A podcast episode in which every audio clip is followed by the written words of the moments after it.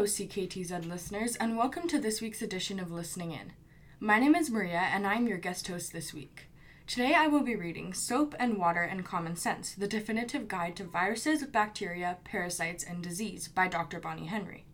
There was actually two editions of this book published, one in 2009 and one in 2020, with updates including an introduction by Dr. Bonnie Henry's sister, Lynn Henry. So I will be reading the updated edition, and here is the introduction. Introduction to the new edition. As I stared at this strangely beautiful abstraction, its meaning slowly came into focus. This was the track of the awful disease itself and these colors were the stages of its relentless progress within the web of people it had infected. Today, in mid March 2020, I sit in the sun, spring still proceeds, the cherry trees still blossom, and we are dependent upon the few who can effectively articulate and traverse that space for us, with us, and hopefully one small step ahead of us. Now, ten years after the publication of the first edition of Soap and Water and Common Sense, Dr. Bonnie Henry has emerged as one of the most influential, calm, and compassionate voices tracking the perceptuous, dizzying curve of the COVID 19 pandemic in, at the time of this writing, almost daily press conferences. I stole a few minutes from her nearly impossible schedule to ask her two questions for this updated edition of the book. Lynn Henry. Bonnie, in my lifetime and yours, we have lived through AIDS, SARS, Ebola, and H1N1, to name but a few infectious diseases that have affected large populations. Yet today, we seem to be dealing with something that has no precedent in living memory, at least where pandemics are concerned. Do you think the COVID 19 pandemic is different? And if so, why and how? Dr. Bonnie Henry. Well, as you know, I have been studying the transmission of disease nationally and internationally for decades. I've sat on many, many public health committees in Canada and worldwide and attended countless conferences and gatherings. I've participated in studying the modeling of infectious disease and in drafting numerous response plans for outbreaks. But I will be completely honest, I just never, ever, ever thought I would have to do what I am doing right now declaring a state of emergency to deal with the COVID 19 pandemic in my home province of British Columbia. Why is this different? Is it really different? Well, yes and no. COVID 19 is not dissimilar to AIDS and Ebola in terms of the fear it generates, although I would suggest that the sense of fear for one's personal physical health around both those diseases was perhaps greater, especially among those who contracted either of them, and in their early stages. AIDS was, for a time, equivalent to a death sentence. And of course, that fact generated other terrible and destructive fears beyond the physical. The same was, and is true, in a somewhat different fashion with Ebola. But the difference between those two diseases and COVID 19 has to do with the means of transmission. This new coronavirus spreads through droplets in the air, which makes it a far greater unknown and instills in us a sense that we have no individual control over whether or not we come in contact with it. We cannot see its pathway with the naked eye, and the behavioral controls we can exercise involve not just us, but our entire communities, as we are seeing in the lockdown of countries and the practice of so called social distancing. To know that we can get sick simply by the basic necessary act of breathing itself, something that is true with COVID 19 but not with AIDS and Ebola, means that of course we are fearful. When we look at SARS and influenza, we see that in one way, COVID 19 is not so different. These diseases, too, can spread through droplets in the air, but COVID 19 has that perfect storm of qualities. It is far more infectious than SARS, and it is more lethal than influenza. Add to this the fact that we have never been before more physically connected than we are now, with far greater global community interaction, and we arrive at the very moment we are living through. Lynn Henry. It has been 10 years since the original publication of Soap and Water and Common Sense. We know that there have been advances in certain diseases since 2009, so of course some of the information has changed a bit, and that there have been setbacks in some areas and with some diseases too. An alarming rise in TB in some places, for example. But is there anything you would change or add to the basic advice and public health tenets you cover in this book? I ask this being mindful, especially of our current moment when people worldwide are isolating to try to flatten the curve of the new pandemic. Dr. Bonnie Henry. Perhaps it seems a little odd to say, but William Osler's words from more than a century ago remain true and are, if anything, more relevant than ever. Soap and water and common sense are the best disinfectants. I would perhaps expand or amend the basic rules just a little to say clean your hands, whether with soap and water or with alcohol based hand rubs. Cover your mouth when you cough, preferably not with your hand. Avoid touching your face, especially your mouth, nose, and eyes. Stay at home and away from others when you are sick. And during this time of community disease transmission, rigorously practice social distancing, staying at least two meters away from other people. I would also add one further life enhancing daily practice, something that we can all do and that will undoubtedly save us in troubling times. Let us all show kindness and awareness and compassion. Lynn Henry and Dr. Bonnie Henry, March 2020. Microbes Inc. 1. Good bugs, bad bugs. The doctor quickly scanned the chart as she opened the door to the examining room. It was a busy day and the patient had been squeezed into her schedule. The new mom with the crying infant on her lap looked harried and tired. The baby had developed a fever overnight, was clearly irritable, and looked unwell. His mother had tried some medication to relieve the fever, but was certain the child had developed another ear infection and needed antibiotics. Feeling the pressure of the crowded waiting room and knowing she was already at least half an hour behind schedule, the doctor hesitated. Her instincts told her the baby had probably caught a virus and the symptoms would resolve on their own in a day or two. But the child's mother was insistent. She could not take another sleepless night of worry. This dilemma is faced every day by doctors around the world. With our overburdened healthcare systems, taking the time to reassure patients and explain why antibiotics won't work is difficult for many health professionals to do. It is far easier and takes less precious time to succumb to the demand for antibiotics. These powerful medications have been available for only a few decades, and they have earned a reputation as miracle drugs by saving people from infections that used to kill. But the fact that they are effective only against bacteria, not viruses, has been lost in all the excitement. We now know that the overuse and misuse of these miracle drugs are having long term effects on our precious medical defenses and are putting our healthcare at risk. If only people knew the difference. Microbes Incorporated Thousands of people get sick from diseases caused by microorganisms that we inadvertently pick up from contaminated surfaces, ingest in our food, or inhale from the air. Countless hours of misery are caused by bugs called viruses, bacteria, fungi, and parasites, yet much of this suffering is preventable. Welcome to the awe inspiring world of Microbes Inc., a global corporation that has dominated our planet for 3 billion years. As in any global conglomerate, there are several divisions in the world of bugs, or microbes, and while they can all cause illness, some can be beneficial too. Let's take a tour through the halls of Microbes Inc. and explore the different divisions. Viruses.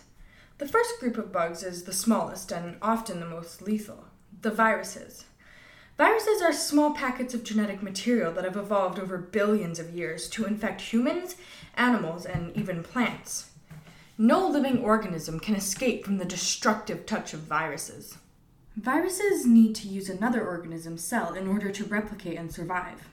They reproduce by inserting themselves into the cells of the body where they hijack the programming mechanism that the cells use to replicate, making thousands and thousands of copies of themselves instead.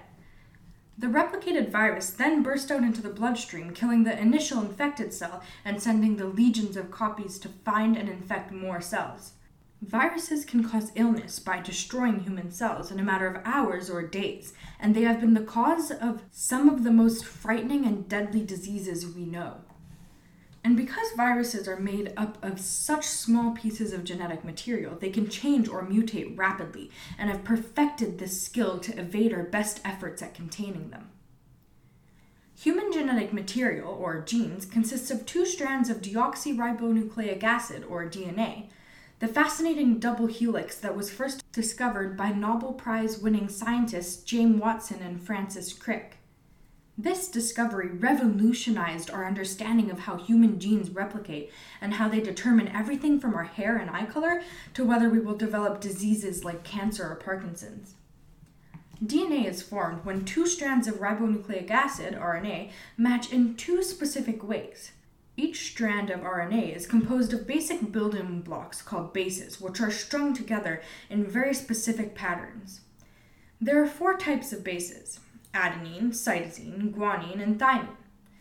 Pairs of bases form a pattern that determines how the gene will be expressed in the person.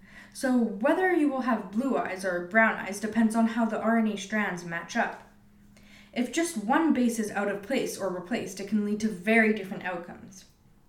It turns out that bugs have the same type of genetic material as humans, with the exception of a whole family of viruses, the RNA viruses, which only have a single strand of genetic material or RNA.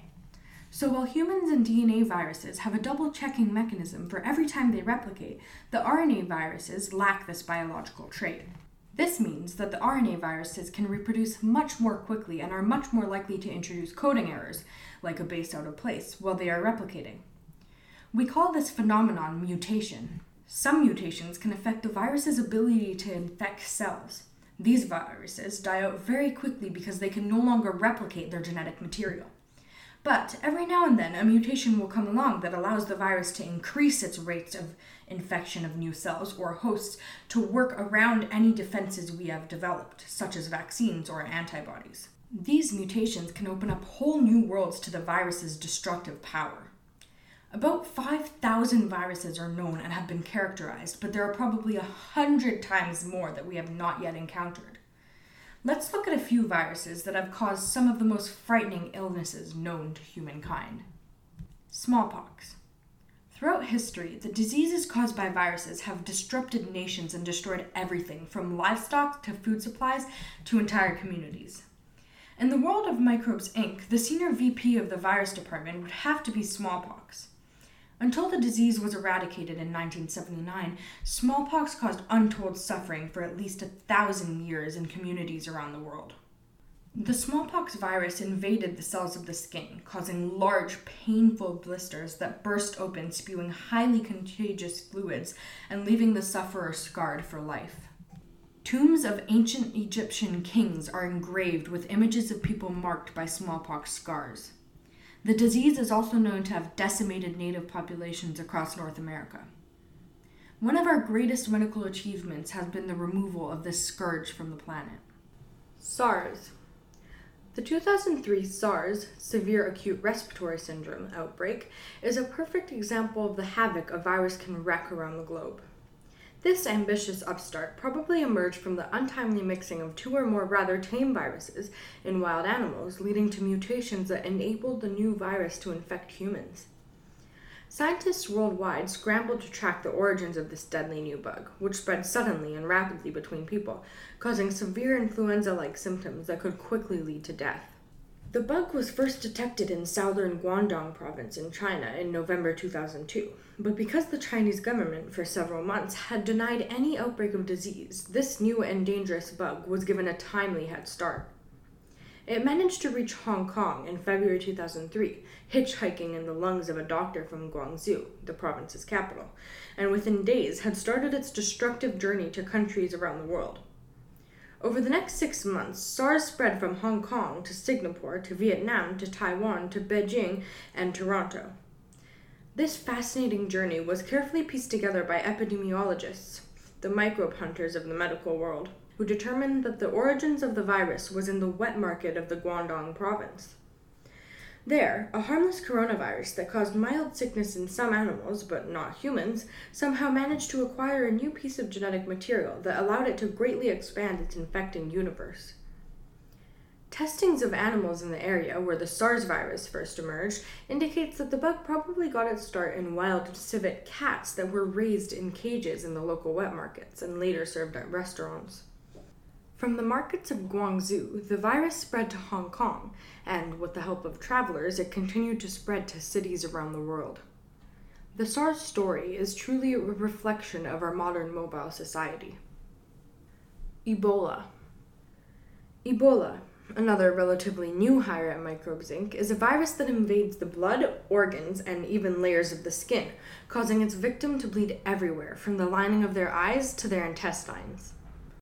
The virus was named after the Ebola River in Zaire, now Democratic Republic of the Congo, where it first drew international attention in 1976 for decimating the village of Yambuku, affecting 400 villagers and Belgian missionaries.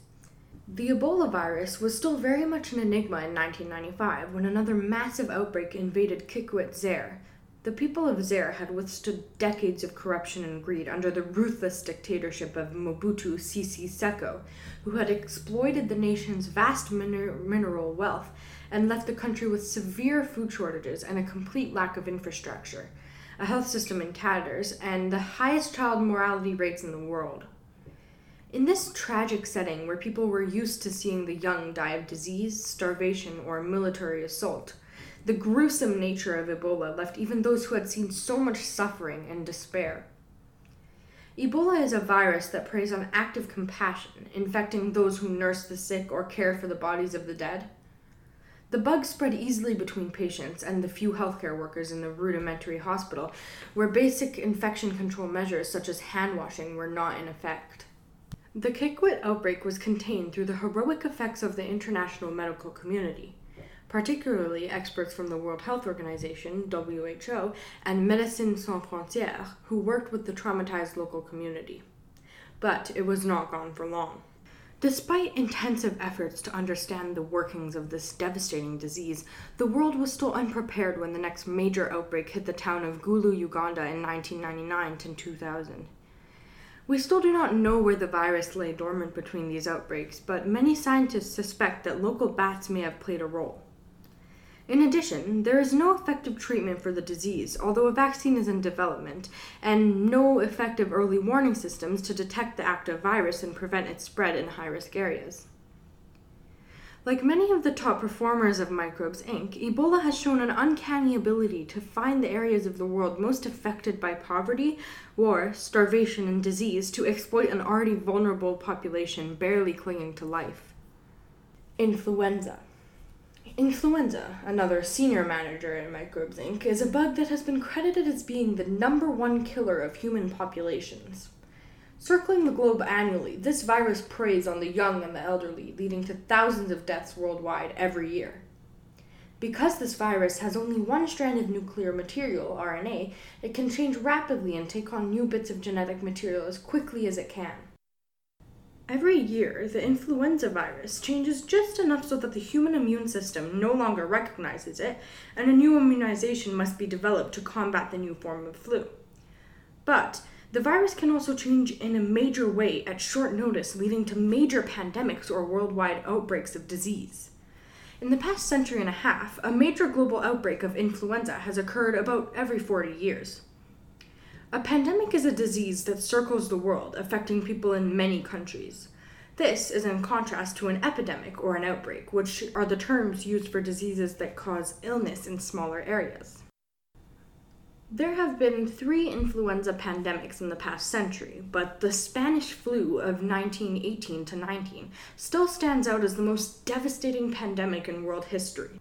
In the past decade, the emergence in Southeast Asia and China of the new variants of avian or bird influenza viruses has captured the attention of the world medical community. It has even led to the World Health Organization's urgent pleading for countries around the globe to plan for the next influenza pandemic. All this for a virus strain that has proven lethal to chickens but has yet to pass successfully between people. The unfortunate few who have contracted the disease have died at a much higher rate than those infected by the more common influenza strains that we have seen in the past 40 years. In addition, the avian flu virus has made victims of the young and robust, those whose immune systems are usually not as vulnerable to infection. It may be only a matter of time before this adaptable bug manages to find a way to transmit efficiently between people through an innocent cough or sneeze and spread around the world. While the world was watching Southeast Asia and the avian influenza bug, another virus quietly emerged in Mexico City in mid April 2009. Hospital staff began reporting severe pneumonia in many young people, some of whom who were rapidly dying. Samples went to the National Microbiology Laboratory in Canada, and within days, a new influenza virus had been identified as the cause. H1N1 influenza. A virus had emerged again, but this time the bug had acquired new pieces of genetic material from swine in Europe and North America and mixed them with some human flu genes. By the time the bug was recognized, the virus had already adapted to the human system and was passing easily between people through coughing and sneezing. Within a week, hundreds of people in the United States and Canada and throughout Mexico had contracted this new form of influenza, and sporadic cases were showing up in Europe and South America. The WHO raised its pandemic alert level from 3 to 5, the second highest ranking on the scale used to indicate how close we are to a full blown global pandemic. Outside of Mexico, the cases seem to be mild, more in keeping with seasonal influenza, but countries around the world stepped up their monitoring systems and continue to watch this bug closely. If we have learned one thing about the influenza virus, it is just how unpredictable this bug can be. HIV. Another relative newcomer to Microbes Inc. that has had a spectacular long term impact on the world's health is the human immunodeficiency virus, or HIV. This RNA virus likely emerged in Africa sometime in the early 1980s, though scientists have since discovered the virus in human blood samples dating from at least three decades earlier. HIV invades the cells of the human immune system, where it hides out patiently, sometimes for many years, before becoming active. The virus then attacks the cell in the human body that defend against infections, leaving the patient vulnerable to severe illnesses that those with healthy immune systems are able to fight off. AIDS, or acquired immune deficiency syndrome, is the medical term used to describe the stage of illness when HIV has compromised the immune system and these infections start to take hold. AIDS defining illnesses include severe progressive tuberculosis, pneumonia, and a rare form of cancer called Kaposi's sarcoma. It can take many years before HIV leads to AIDS because of the discovery of medications that suppress the virus. But there is still no cure for HIV, and once AIDS manifests its effects on the body, it will lead to certain death. While HIV has undoubtedly devastated many families and communities, it has also been a major force in bringing together governments and health organizations to reevaluate infection prevention and control measures. The disease has also spawned a whole specialization in medicine that deals with only the complexities of the virus, Beyond the medical system, HIV/AIDS has affected the economy, demographics, and social structure of families, communities, and entire countries, particularly in Africa, which has been disproportionately affected by this malignant bug. These are just a few of the many bugs that make up the virus division of Microbes Inc. Many more viruses will appear in the following chapters, but for now, let's take the stairs down to the next floor and have a look at the group of bugs that is not all that bad. In fact, we probably couldn't live without them. Bacteria. The next floor up in the headquarters of Microbes Inc. contains the bugs in the bacteria division. Whereas viruses are made up of small packets of genetic material, bacteria are single celled organisms shaped like rods, spears, and spirals that have the capacity to reproduce indefinitely and independently, provided they have sufficient nutrients and a suitable environment, such as the human body. Some even have the capacity to change into a spore or a seed like form, building a protective wall that is highly resistant to destruction. These bacterial spores, which are produced by bugs such as anthrax and Clostridium, can survive for decades even in the harshest environments. When conditions improve, they reemerge, becoming active and causing disease. A classic example is the large outbreak of anthrax in cattle in Saskatchewan, Canada in 2006, after record rainfall and flooding provided an ideal environment for the spores to emerge. Anthrax hadn't caused disease in that part of the prairies for close to 50 years, but the spores had waited patiently in the soil until the conditions were just right. The bacteria then spread to the vulnerable cattle, crippling the Saskatchewan beef industry. Bacteria, like humans, have DNA. Unlike viruses, bacteria are not dependent on the genetic apparatus of other cells to reproduce, and they can acquire new DNA in several ways. The first and most common way bacteria exchange bits of DNA is through merging, or microbe sex. Bacteria can reproduce at an astounding rate, producing millions of generations in a matter of hours. Compare this to the human reproduction process, which takes somewhere around 15 years to produce a generation. In addition, the new bacteria may pick up a piece of DNA that allows them to resist antibiotics so the bug can live longer, survival of the fittest at micro level and in many cases become stronger. Bacteria can also acquire new DNA by swallowing up or ingesting bits of genetic material from the DNA of dead bacteria in their environment. This form of reproduction is completely foreign to humans or any other multicellular organism and gives the bacteria an incredible survival advantage. This ability to ingest the DNA of dead bacteria explains why a patient unfortunate enough to be infected with two bacteria at the same time can suddenly develop resistance to antibiotics. The third way bacteria acquire new genetic matter hints at the complex interactions between the divisions of Microbes Inc. Viruses have the ability to infect bacteria by inserting a little piece of their own genetic material into the bacterial DNA. This process can lead to the evolution of the infected bacteria, but the virus can also take a chunk of the bacterium's DNA when it leaves the cell and transpose this genetic material to other bacteria, spreading the word, as it were, even farther. In terms of sheer numbers, bacteria are the most successful organisms on the planet, and they have adapted to live in every environment imaginable. These bugs can live and thrive in everything from pools of sulfur to complete oxygen free air to the boiling water of deep sea volcanoes and everything in between. Bacteria are also one of our biggest natural energy sources, since they can process just about every type of substance in existence. Some species have even developed the ability to feed on and thereby break down plastics. Bacteria are a natural part of the human condition, we live in a soup of bacteria, both in and on our bodies and in our environment. Some estimates suggest that we have more than 100,000 individual bacteria per square centimeter on our skin. But unlike viruses, not all bacteria are bad bugs. We depend on bacteria for many things, from helping us digest milk to the production of yogurt, cheese, and other foods like fermented cabbage, sauerkraut, and kimchi, and, and soy sauce.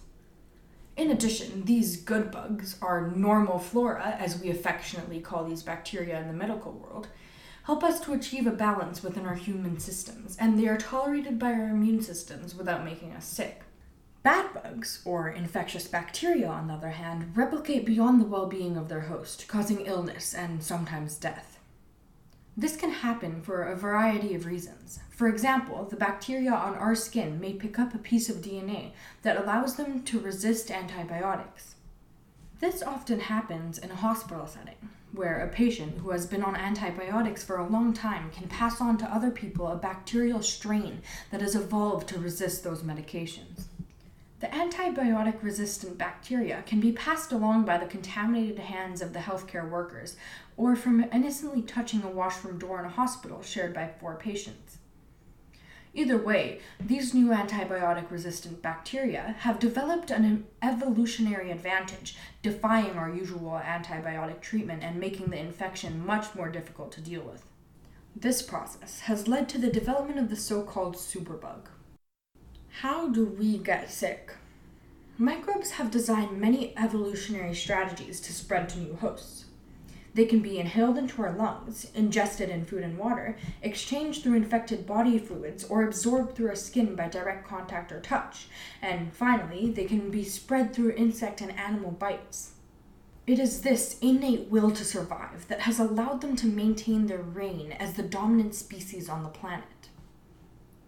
A common way for bugs to spread between humans is through the air.